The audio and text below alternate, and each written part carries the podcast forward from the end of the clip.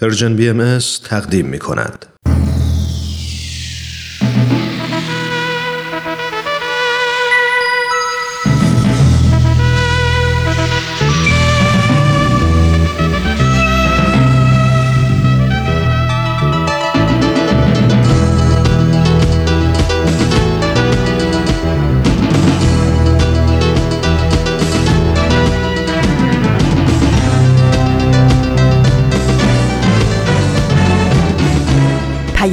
دوست، برنامه‌ای برای تفاهم و پیوند دلها.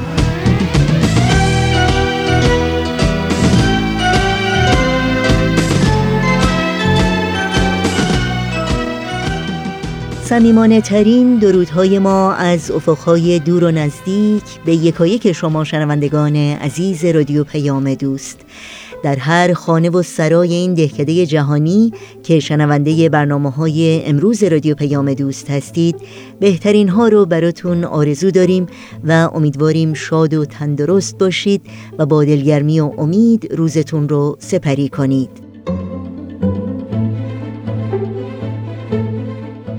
نوشین هستم و همراه با بهنام، پریسا و دیگر همکارانم برنامه‌های امروز رادیو پیام دوست رو تقدیم شما می‌کنیم. شنبه 12 مرداد ماه از تابستان 1398 خورشیدی برابر با سوم ماه اوت 2019 میلادی رو پیش رو داریم و بخش‌های پیام دوست امروز شامل برنامه چشمه خورشید، اولین برنامه مجموعه جدید نسیم عشق و بعد از اون هم کلمات مکنونه که امیدواریم همراه باشید و از شنیدن اونها لذت ببرید. نظرها و پیشنهادها، پرسشها و انتقادهای خودتون رو هم با ایمیل، تلفن و یا از طریق شبکه‌های اجتماعی با ما در میون بگذارید. و برای اطلاعات راه‌های تماس با ما و همینطور اطلاعات برنامه‌های روز و برنامه‌های آرشیو رادیو پیام دوست، حتما سری به صفحه تارنمای ما در سرویس رسانه فارسی باهایی بزنید که آدرس اون هست www.persianbahaimedia.org.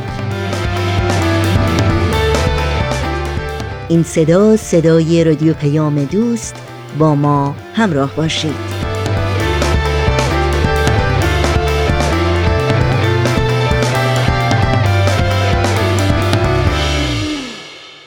شنوندگان عزیز رادیو پیام دوست، حتما اطلاع دارید که امسال پیروان آیین بهایی در سراسر جهان 200مین سالگرد تولد حضرت باب، بنیانگذار آیین بابی و مبشر آیین بهایی رو جشن می‌گیرند. مجموعه چشمه خورشید در جرگه برنامه‌هایی است که به مناسبت این رویداد تاریخی تهیه شده تا ما رو با زندگی و آثار حضرت باب بیشتر آشنا کنه. از شما دعوت می‌کنم همراه با رامان شکیب و استاد بهرام فرید به بخش تازه‌ای از این مجموعه گوش کنید.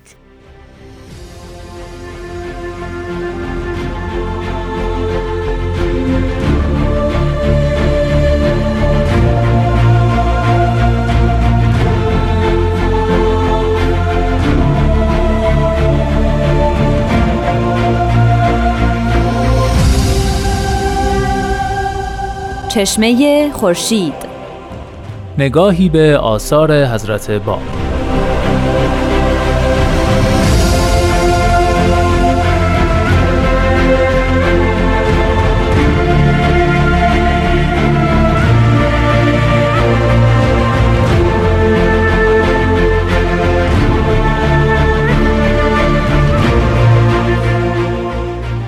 شنوندگان عزیز رادیو پیام دوست، با درود.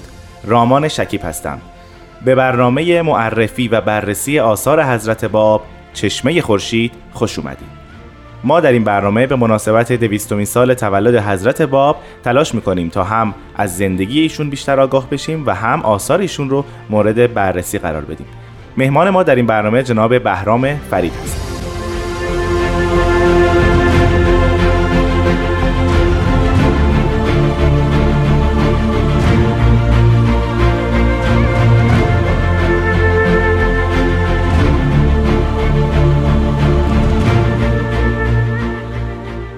جناب فرید وقتتون بخیر. به استودیو رادیو پیام دوست بسیار خوش اومدید.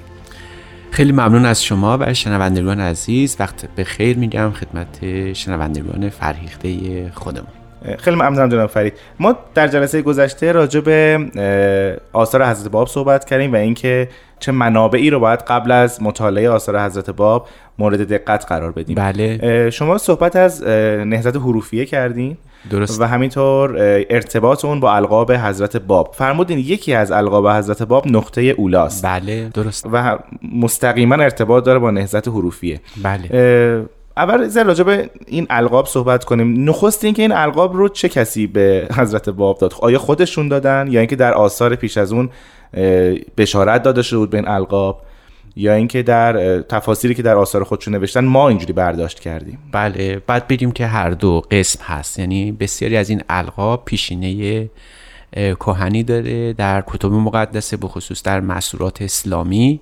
از طرف دیگه هم برخی از این القاب رو خود حضرت باب برای خودشون ابداع کردن، اگرچه همونها هم باز ریشه های قدیمی و کهنی داره. مثال بخوایم بگیم، یکی از مهمترین القابی که به اون حضرت باب رو میشستن دست بر قضا خود کلمه بابه. یعنی کلمه باب یک کلمه بسیار قدیمی است، حتی در باب حته در قرآن نازل شده و اصولا در احادیث اسلامی مداخل بسیار زیادی برای خود باب وجود داشته. مثلا در خطابات بزرگی که به ائمه اطهار شده اطلاق باب به این فرد هم شده، یا باب حتی در برخی از احادیث اسلامی و برخی از کتب اسلامی اطلاق به نواب اربعه هم شده که اینها در غیبت صغرا واسطه بین امام غائب و شیعیان بودن. چرا باب؟ چرا واژه باب؟ برای اینکه به معنای این هست که یک دروازه است، دری است و از اون در میشه به خدا رسید. به عبارت دیگه ما در عالم ناسود، در عالم خلق محتاج یک دری هستیم، دروازه‌ای هستیم که بتونیم از اونجا به ملکوت خدا و مدینه علم الهی بریم. اون حدیث بسیار معروف حضرت ختمی مرتبت هست که در مورد حضرت علی فرموده بودن که انا مدینه العلم و علیون بابها. پس بیشتر به این معنا بود، بیشتر به این شکل از اون استفاده می‌کردن که باب علم الهی است. حالا علم الهی خودش توسط مظاهر ظهور پیامبران الهی اطلاق میشد، ارائه میشد به بشر. از این رو کسانی که مصدر تبیین آیات بودن یا سبب نزول وحی الهی بودن به باب شناخته می شدن. شما فرمودید که به نواب اربعه هم این لقب داده شده بود. بله. آیا اینجوری برداشت نمیشه کرد که باب واسطه ایست بین مردم و قائم، نه اون علم الهی که به عنوان یک مظهر ظهور یا پیامبر ما داریم بهش نگاه میکنیم؟ بله، این به ندرت در اون تاریخ شیعی نقل شده، خیلی به ندرت این معنا رو ازش استفاده میکردن، ولی بعدها بیشتر از کلمه رکن رابعه که در ادبیات شیخی بسیار بسیار رایج بود استفاده کردن و میدونیم که شیخ یک انقلابی در الهیات شیعی به وجود آوردن، اون 5 اصل اعتقادی شیعه رو به هم زدن و تبدیلش کردن به 4 بخش که عبارت باشه از توحید و نبوت و امامت و بعد رکن رابعه، یعنی اون شیعه کامل که نام دیگرش به اصطلاح میشه باب. پس از این رو بود که خیلی از شیخیه زمان حضرت باب هم با این ادبیات چون آشنایی داشتن اقبال بسیار گسترده‌ای نسبت به دین حضرت باب کردن. باب یعنی واسطه، واسطه بین خلق و عالم حق، واسطه بین جهل ما تا علم الهی، واسطه بین فهم ما تا وحی الهی. برای همین او یه جایی است، دروازه است که میشه از یک حیزی به حیز دیگه رفت و شما نه به وسیله خود حضرت باب بلکه به وسیله آثارشون میتونید این کار رو به نحو اتم و اوفا انجام بدید. یعنی آثار حضرت باب میتونه نماینده یا جایگزین یا قائم مقام خود حضرت باب باشه برای رسیدن به اون علم الهی. برای همین هم بعدها میبینیم تو آثار حضرت بهاءالله هم همین معنا ارائه شده. بله. که بعد از صعود یا فوت مظهر ظهور ارجعوا الی الاثار، به کجا باید برگردیم؟ به کجا باید به آثار برگردیم. و از این رو باب میتونه به این معنا هم باشه که جایی هست که هر کس که خواستار فهم علم الهی و دانش برین هست به اونجا سر بزنه و از اونجا وارد بشه. پس با این حساب از منظر شیخیه واژه باب یعنی نهایت اهتمام شیعیان، بله، که از طریق باب بتونن به ملکوت خدا راه پیدا بکنن، بله. و این باب رو ما میتونیم تسری بدیم به مظاهر ظهور پیش از حضرت باب حتی. همینطوره، یعنی ما میتونیم بگیم که تمام مظاهر ظهور و پیامبران الهی به تعبیری همون کلمه باب یا مفهوم باب هستن، برای رسیدن به علم الهی. خود حضرت مسیح در انجیل هم هست که میفرمایند من همون بابی هستم، دروازه‌ای هستم که به روی ملکوت باز شده. یحیی محمدانی گفته بود که توبو قد اقترب ملکوت الحق، یعنی توبه کنید تا ملکوت الهی بیاید. منظور از ملکوت الهی اون بابی بود که میتونست دری باشه برای اون ملکوت الهی که حضرت مسیح بود. از این رو میشه گفت که این سابقه بسیار کهنی داره. خیلی ممنون. اگه موافق باشین یه استراحت بکنیم و سراغ سوالات بعدی. بله حتما.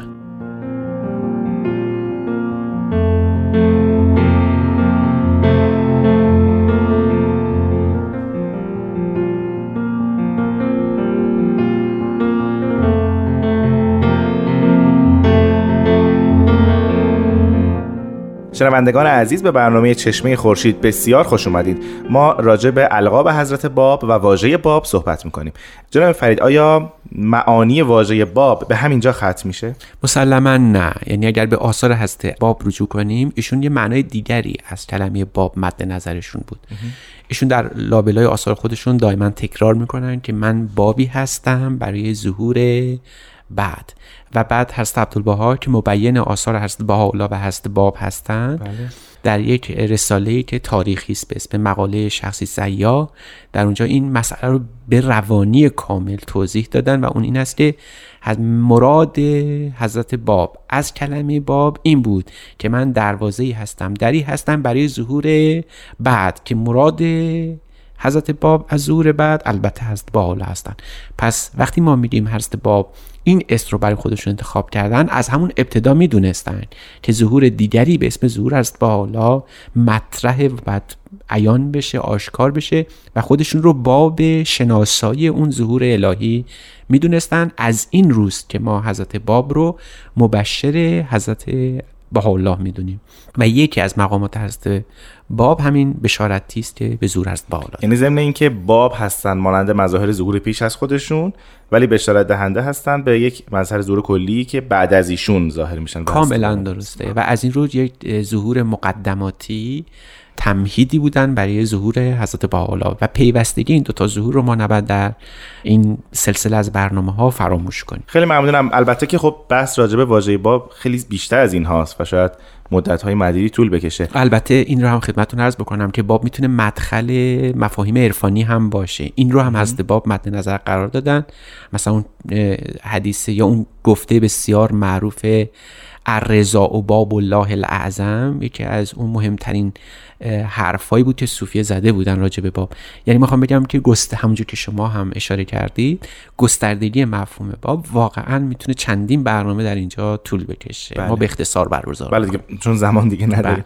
بله. اگه موافق باشیم بریم سراغ لقب بعدی حضرت باب، چون در جلسه پیش راجع بهش ذکری ازش کردین. بله. همون نقطه اولا. درسته. بله. اول از همه چرا نقطه که بعد به اولاش برسیم؟ بله، اینجا باید کمک بگیریم از ادبیات شیخی و بابی، برای اینکه اونها توضیح میدادن که مرادشون از نقطه در سه جنبه بود. بله. نخست نقطه در هندسه است، یعنی میگفتن که همه چیز از جهان، در جهان چند بعدی ماست به جهان سه بعدی و بعد به جهان دو بعد و صفحه و بعد به جهان یک بعدی یعنی خط، اما خود خط هم از حرکت نقطه شروع میشه. پس برای نقطه سرآغاز هستی است. بله. منشأ جهان مادی است. از این رو نقطه، منظور اونها از نقطه مشیت امکانیه، یعنی اون ماده‌ای بود که جهان ازش آفریده شده.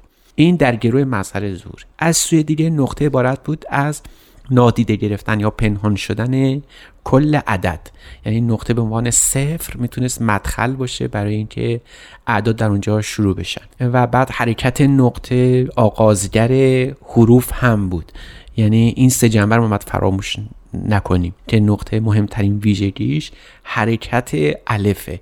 یعنی شما وقتی میخواید الف بنویسید باز یک نقطه در صفحه کاغذ شروع میکنید، بله. نوک مداد رو میذارید، نوک قلم رو میذارید روی صفحه کاغذ، نقطه پیدا میشه و از حرکت نقطه تازه الف پیدا میشه و از الف مقامات بلندی پیدا میشه که مثل الف لینه، الف قائمه، الف مبسوطه است که این الف مبسوطه تبدیل میشه به با، حرف با، بله. که اول بسم الله هست که در نهایت شگفتی آدم میبینه که این حرف با تلفیق الف خازه و خاش هست که به صورت افقی در اومده، بله. و نقطه که به او تعین داده و با همون الف نقطه داره و این اول بسم الله هست که قوقایی به پاس در این خصوص در تفسیر بسم الله از حضرت اعلی که ما بعدها بهش اشاره خواهیم کرد. برای میبینید که تو سلسله عالم تدوین، یعنی کتاب تدوین، هر نقطه آغازگر و منشأ هر چی که علم است، هر چی که اثر است، هر چی که وحی است. از این روز که حضرت باب این اصطلاح رو برای خودشون انتخاب کردن و وقتی اطلاق اولا به خودشون کردن، نقطه اولا به این معناست که اولین حرکتی که خداوند در آفرینش کرده همین نقطه می باشد. از سوی دیگر خود نقطه حیرت انگیزه که به حروف ابجد خود نقطه عدد 559 حساب میشه که جمع این حروف، یعنی 559 جمعش اعدادش میشه 19 و باز میبینیم که تعداد حروف بسم الله الرحمن الرحیم هم باز همون 19 است و این 19 باز در نهایت شگفتی میبینیم که ترکیب، یعنی جمع حروف حی که 18 باشه با خود حضرت اعلی یا حضرت باب که نقطه میشه 19. پس میشه اینطور گفت که نقطه از سه جنبه حائز اهمیت، هم کتاب تکوین توسط اون نوشته میشه، بله. هستی میگیره، یعنی کل آفرینش، هم کتاب تدوین، یعنی نزول اثر و وحی الهی، از طرف دیگه هم نظام دینی داره شکل میگیره. یعنی با حرکت این نقطه و حروف حی ما داریم میبینیم که یک دین جدیدی داره پیدا میشه، بله. این تسلیسی که در مقام نقطه وجود داره به نحو شگفت‌آوری توسط حضرت باب در همون اولین اثر ایشون، یعنی بعد از اظهار امر یا به سطح ایشون تدوین شده، به نحو بسیار مصطفایی ایشون از همین مفاهیم استفاده کردن و به همین مفهوم نقطه در این سه جنبه اشارات بسیار زیبایی دارن.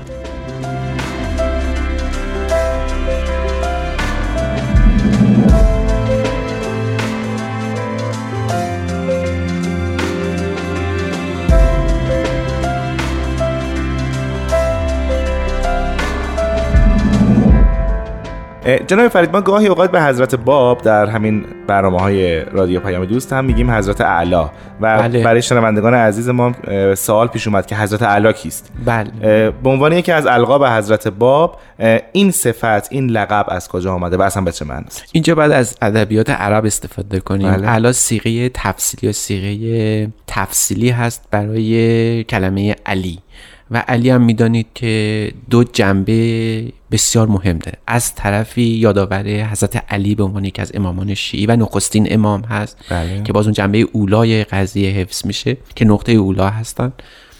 از طرف دیگه علی اولین اسم از دو اسمی است که حضرت اعلی داشتن یا حضرت باب داشتن، یعنی اسم عنصریشون یا انسانیشون علی محمد بود و بله. این کلمه علی یادآور همون مقام حضرت علی بود.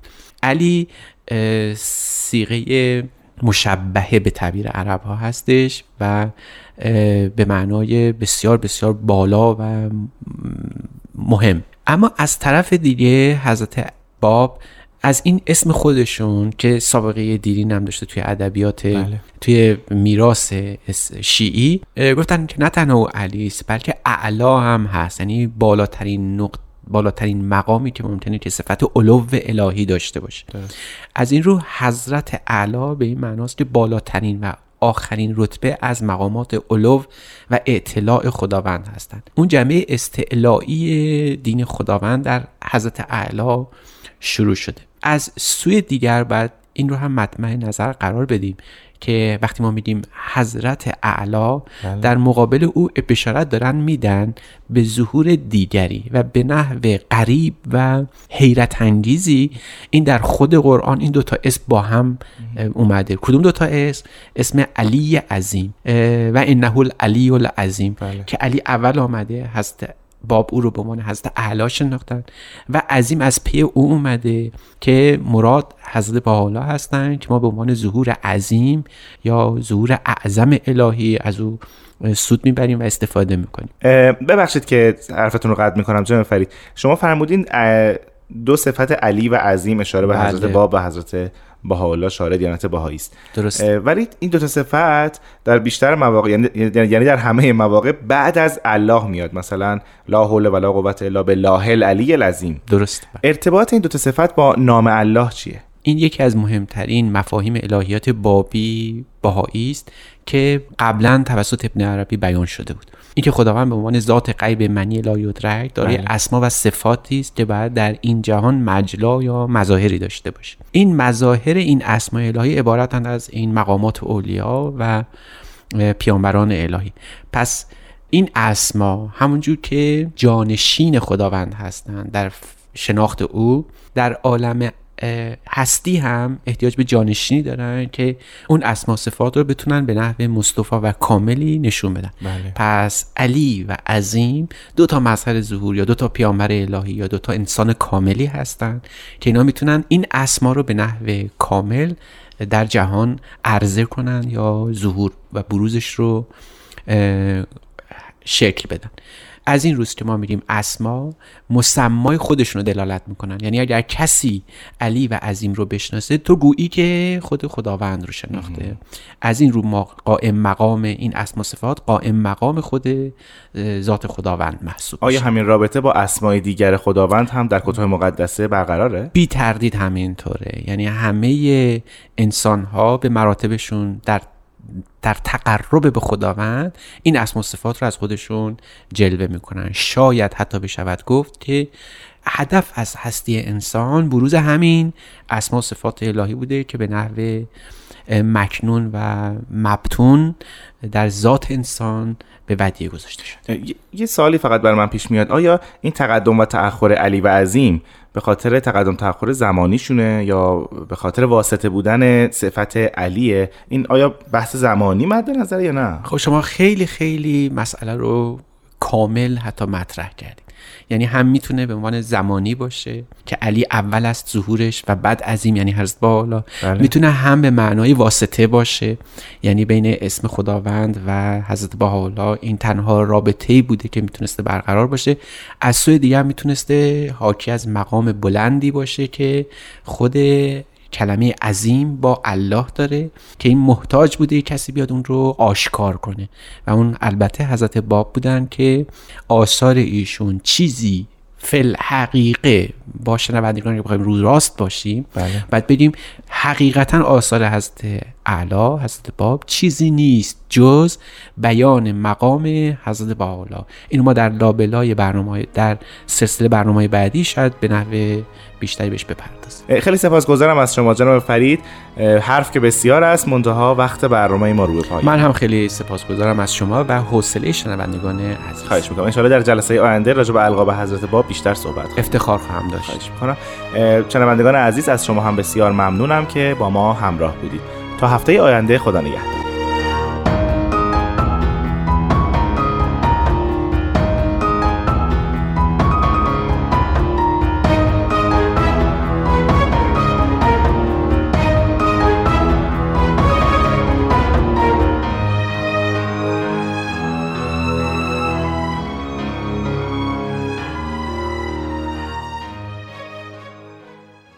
با برنامه از مجموعه چشمه خورشید از رادیو پیام دوست همراه بودید. تا بخش بعدی برنامه‌های امروز با هم به قطعی موسیقی گوش کنیم.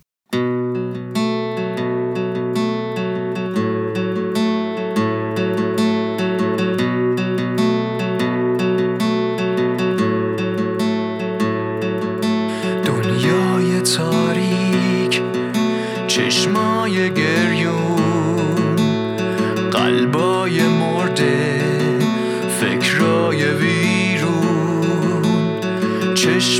انتظار دیدار رویش، صد جان فدای یه تار مویش.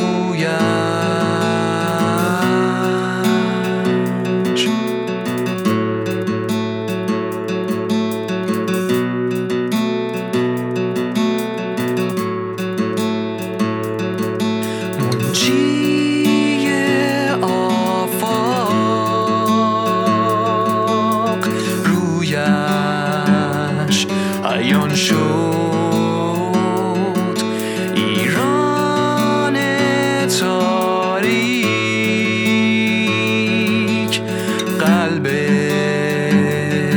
جهان شد.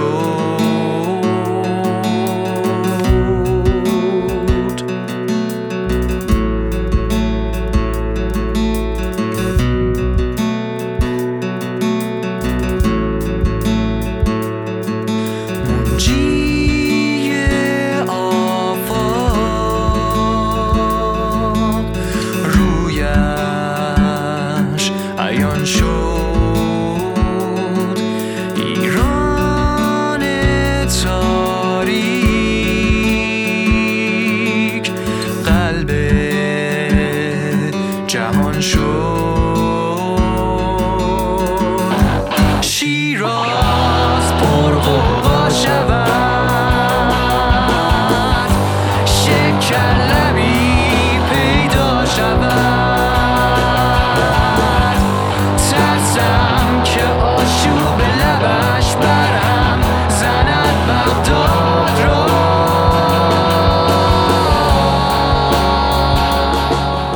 شنوندگان عزیز رادیو پیام دوست، برای تماس با ما یادآوری کنم که آدرس ایمیل ما هست info@persianbms.org. شماره تلفن ما 001-703-671-828-828. در شبکه‌های اجتماعی ما رو زیر اسم پرژن بی ام اس جستجو بکنید و در کانال تلگرام هم میتونید با آدرس @persianbmscontact نظرها و پیشنهادهای خودتون رو مطرح کنید.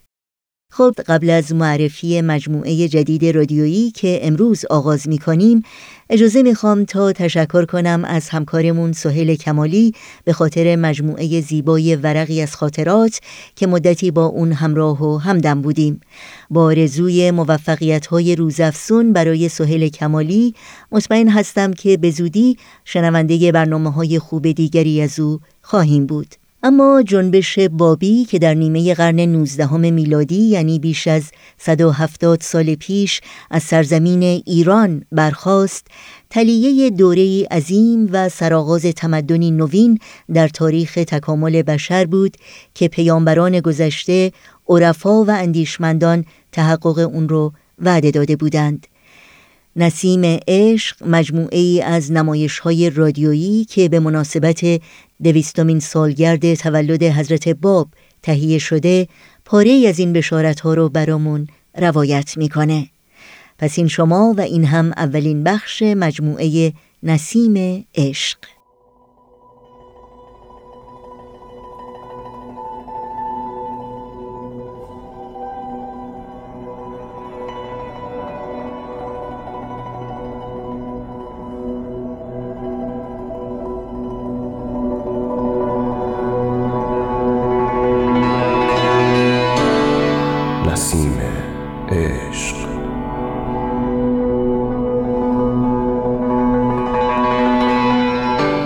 اساس تاریخ نبیل زرندی و منابع تاریخی دیگر.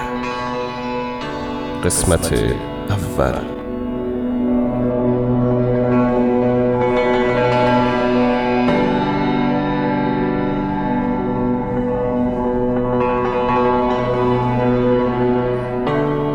کمی بعد از وفات شیخ احمد احصایی، پیروان او یکی و تنها ماندند. سید کاظم رشتی که اکنون جانشین شیخ شده بود، برای غلبه بر دشمنان شیخیه نیاز به جلب حمایت مراجع بزرگ وقت داشت.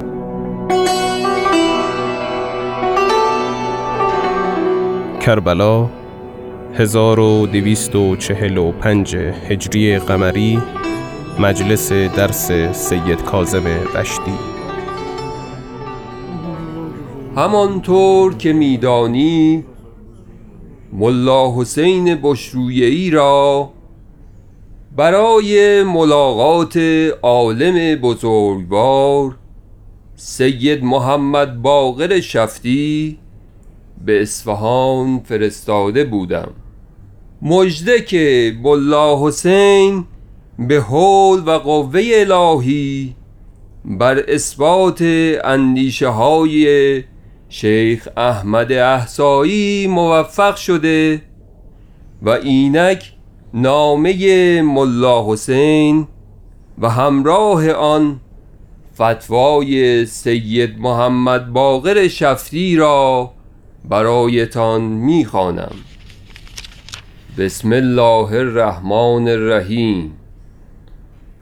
عالم بزرگوار محافظ شیخ حسن، این ملا حسین را یادت می آید؟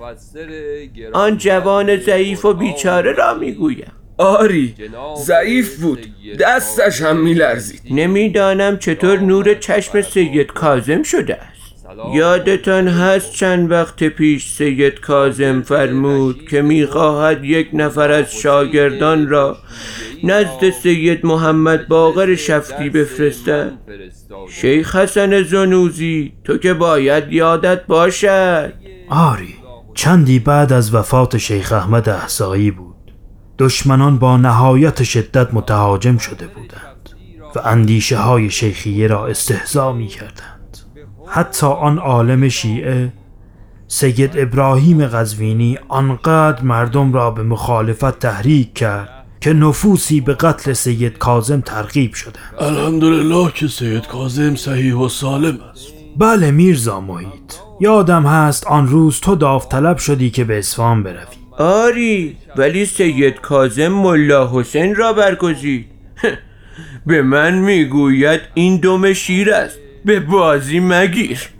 سید محمد باقر شفتی کیست؟ او عالمی نافذ القول در اصفهان است. با تعالیم شیخ احمد احصایی آشناست و با آن تعالیم همراه بود، ولی بعد از وفات شیخ احمد احصایی طریق سکوت در مقابل افکار شیخی اتخاذ کرده. نه مدح می کرد نه ذم، کاملا خاموش شده بود. میدانید ملا حسین چه کرد؟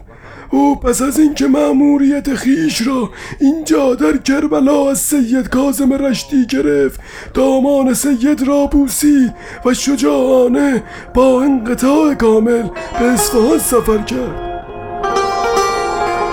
جناب ملا حسین به محض ورود در شهر بدون آنکه اندک آسایشی کند و گرد سفر از خویش دور نماید، یک سره به مجلس درس عالم اصفهان شتافت. معذرت میخواهم، اجازه بدهید رد شوم. کجا هستی؟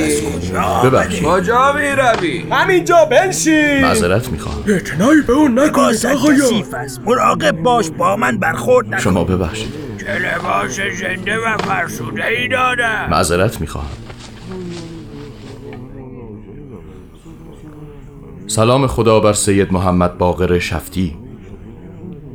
من ملا حسین بشرویه‌ای هستم و از سوی سید بزرگوار سید کاظم رشتی از کربلا به اصفهان آمدم. مأموریتی دارم.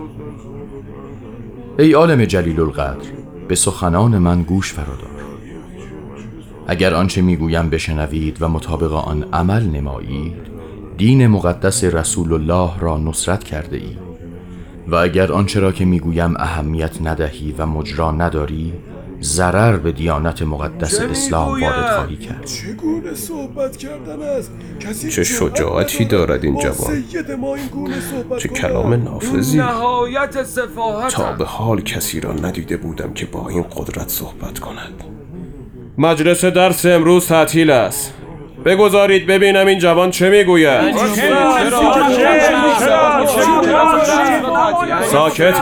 ساکت باشید ببینم چه میگوید. بگو فرزندم. من حامل سلام سید کاظم رشتی برای شما هستم.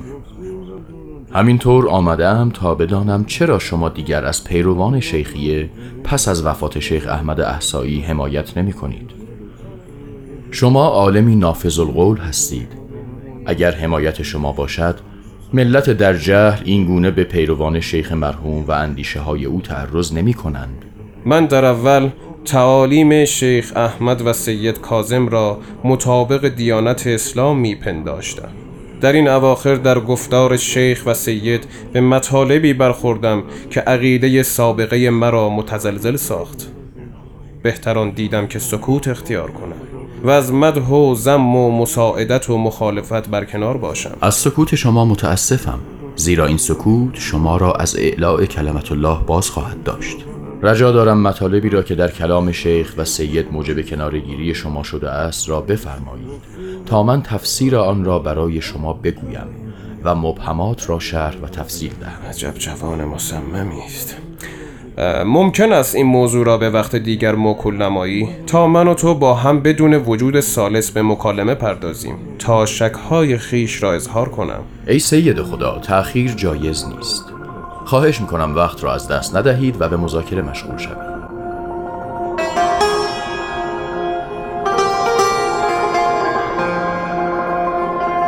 شجاعت ملا حسین با آثار صداقت و نجابتی که از سیمایش آشکار بود، سید را به حدی متأثر ساخت که اشکش جاری شد.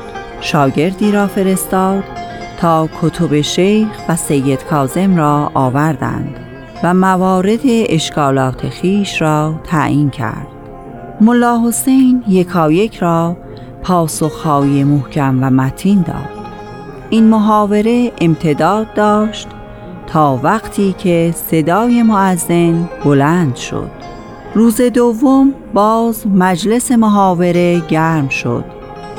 سید و شاگردانش در کمال سکوت بیانات ملا حسین را که در نهایت فصاحت ادا می‌شد گوش می‌کردند.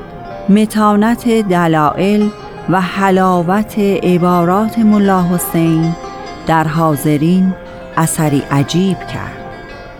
در نهایت سید محمد باقر شفتی قانع شد و قول داد که روز دیگر درباره علو مقام شیخ و سید کاظم مطالبی بنویسد.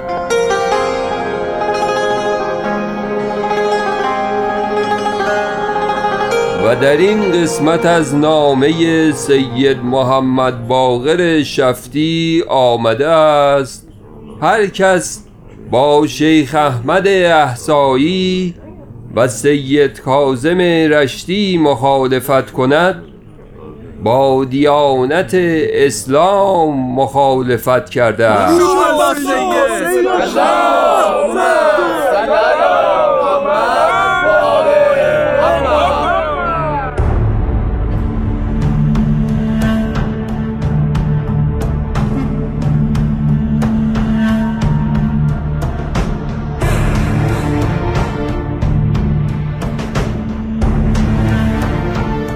شنوندگان عزیز، به پایان قسمت اول نمایشنامه رادیویی نسیم عشق رسیدیم. ادامه این روایت را در قسمت بعد از پرژن BMS دنبال کنید.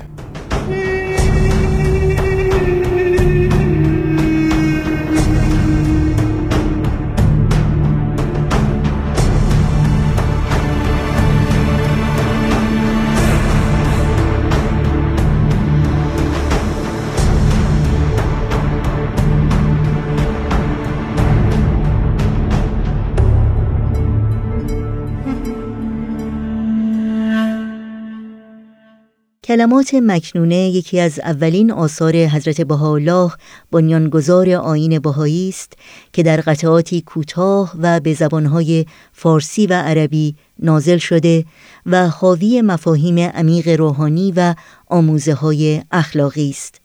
در این بخش از برنامه‌های امروز رادیو پیام دوست به قطعه‌ای از این مجموعه با صدای خانم شکوه رضایی گوش می‌کنیم.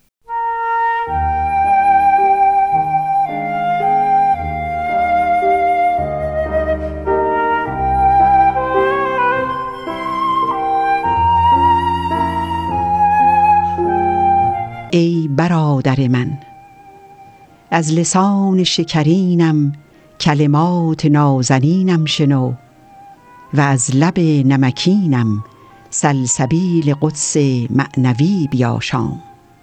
یعنی تخمهای حکمت لدنیم را در عرض طاهر قلب بیفشان و به آب یقین آبش ده تا سنبلات علم و حکمت من سرسبز از بلده طیبه انبات نماید.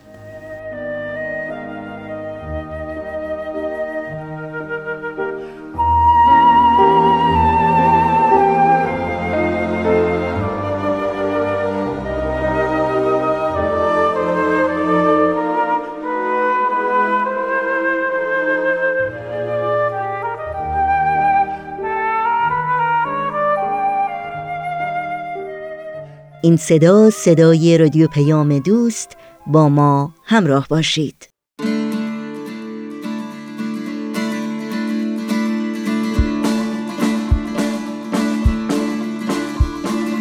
من اهل اصفهانم، امیدوار و خوشحالم، پل خواجو تو شهر ماست، پشمک و پولکی میارم. من عاشق ایرانم، با شما واسه ساختنش جونم و میذارم.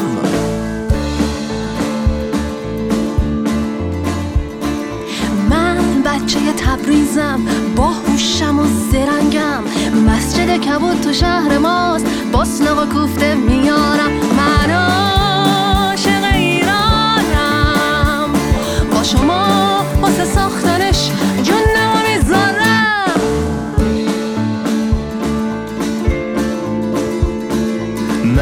بچه گرگانم، خوش قلب و مهربانم، نهار خوران تو شهر ماست، جگر و برک میارم. من عاشق ایرانم، با شما واسه ساختنش جونم و میذارم.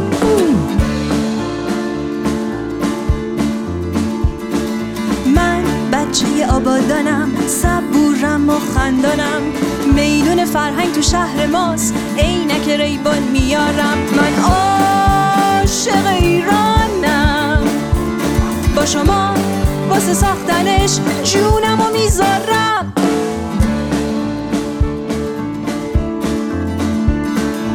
من اهل شیرازم، پرکار و پرتلاشم، آثارگاه توی شهر ماست، دو پیاز آلو میارم. من عاشق ایران، با شما واسه ساختنش جونم میذارم.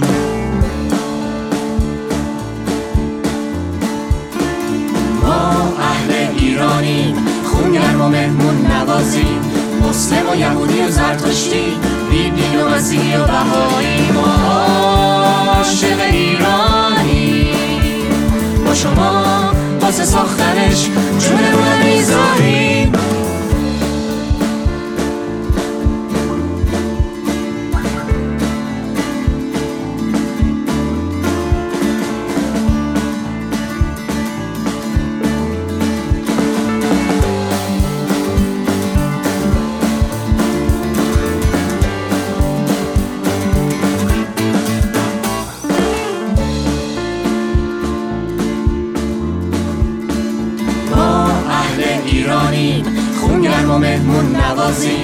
مسلم و یهودی و زرتشتی، بیدین و مسیحی و بهایی. ما عاشق ایرانیم، با شما واسه ساختنش جونمون میذاریم. در اینجا برنامه های این شنبه رادیو پیام دوست هم به پایان میرسه. همراه با بهنام مسئول صدا و اتاق فرمان، پریسا ویراستار و تنظیم کننده پیام دوست امروز، و البته همه همکارانمون در بخش تولید رادیو پیام دوست، با همگی شما خداحافظی میکنیم. تا روزی دیگر و برنامه دیگر، شاد و پیروز باشید.